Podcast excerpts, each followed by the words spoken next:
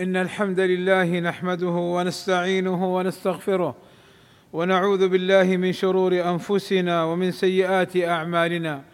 من يهده الله فلا مضل له ومن يضلل فلا هادي له. وأشهد أن لا إله إلا الله وحده لا شريك له. وأشهد أن محمدا عبده ورسوله. يا أيها الذين آمنوا اتقوا الله حق تقاته ولا تموتن إلا وأنتم مسلمون. يا أيها الذين آمنوا اتقوا الله وقولوا قولا سديدا يصلح لكم أعمالكم ويغفر لكم ذنوبكم. ومن يطع الله ورسوله فقد فاز فوزا عظيما.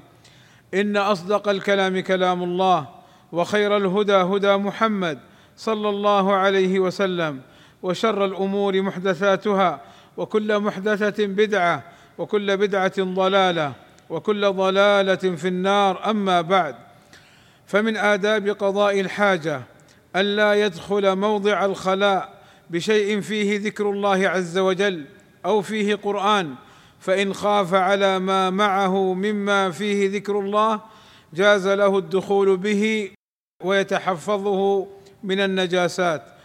ومن الآداب أن لا يتكلم حال قضاء الحاجة. قال صلى الله عليه وسلم إذا تغوط الرجلان فليتوارى كل واحد منهما عن صاحبه ولا يتحدثان على طوفهما فإن الله يمقت على ذلك. كما علمنا رسولنا صلى الله عليه وسلم أن المسلم إذا فرغ من قضاء الحاجة فإنه ينظف المخرج بالاستنجاء بالماء أو الاستجمار بالأحجار أو ما يقوم مقامهما والاستنجاء بالماء أفضل. وإن استعمل الحجارة فإنها تجزئ والاستجمار يكون بالأحجار أو ما يقوم مقامهما من الورق الخشن والخرق ونحوها مما ينقي المخرج وينشفه. ومن الآداب أن تعلم أنه يمكن أن تزيل نجاسة البول أو الغائط بالحجارة لقوله صلى الله عليه وسلم إذا ذهب أحدكم إلى الغائط فليذهب معه بثلاثة أحجار يستطيب بهن فإنها تجزئ عنه. ومن الآداب أن لا يكون أقل من ثلاثة أحجار. قال صلى الله عليه وسلم لا يستنجي أحدكم بدون ثلاثة أحجار وأن يكون عدد الحجارة وترا.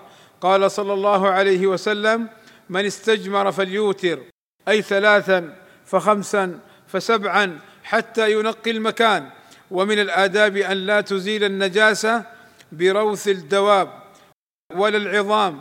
قال صلى الله عليه وسلم لا تستنجوا بالروث ولا بالعظام فإنها زاد إخوانكم من الجن. والله أسأل لي ولكم التوفيق والسداد وأن يغفر لنا الذنوب والآثام. إنه سميع مجيب الدعاء. الحمد لله رب العالمين. والصلاة والسلام على المبعوث رحمة للعالمين وعلى آله وصحبه أجمعين عباد الله. من الآداب أن لا يقضي حاجته في طريق الناس أو في ظلهم لما فيه من الإضرار بالناس وأذيتهم.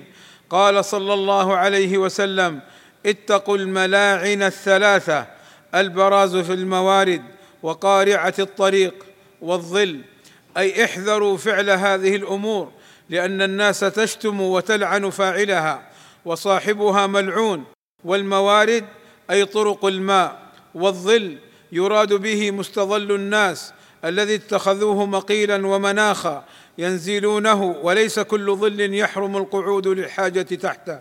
عباد الله بعض الناس يظن أنه لا بد أن يدخل الخلاء ويستنجي قبل الوضوء فإذا أراد أن يتوضأ بدأ بالإستنجاء ولو كان قد استنجى سابقا بعد قضاء الحاجة أو كان لا يحتاج الخلاء أصلا وهذا خطأ لأن الاستنجاء ليس شرطا للوضوء وإنما الشرط أن يكون المسلم نظيفا من النجاسات ومحله بعد الفراغ من قضاء الحاجة.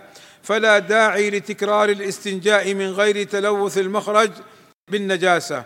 عباد الله إن الله وملائكته يصلون على النبي. يا أيها الذين آمنوا صلوا عليه وسلموا تسليما. فاللهم صل على محمد وأزواجه وذريته كما صليت على آل إبراهيم. وبارك على محمد وأزواجه وذريته كما باركت على آل إبراهيم. إنك حميد مجيد. وارض اللهم عن الخلفاء الراشدين أبي بكر وعمر وعثمان وعلي.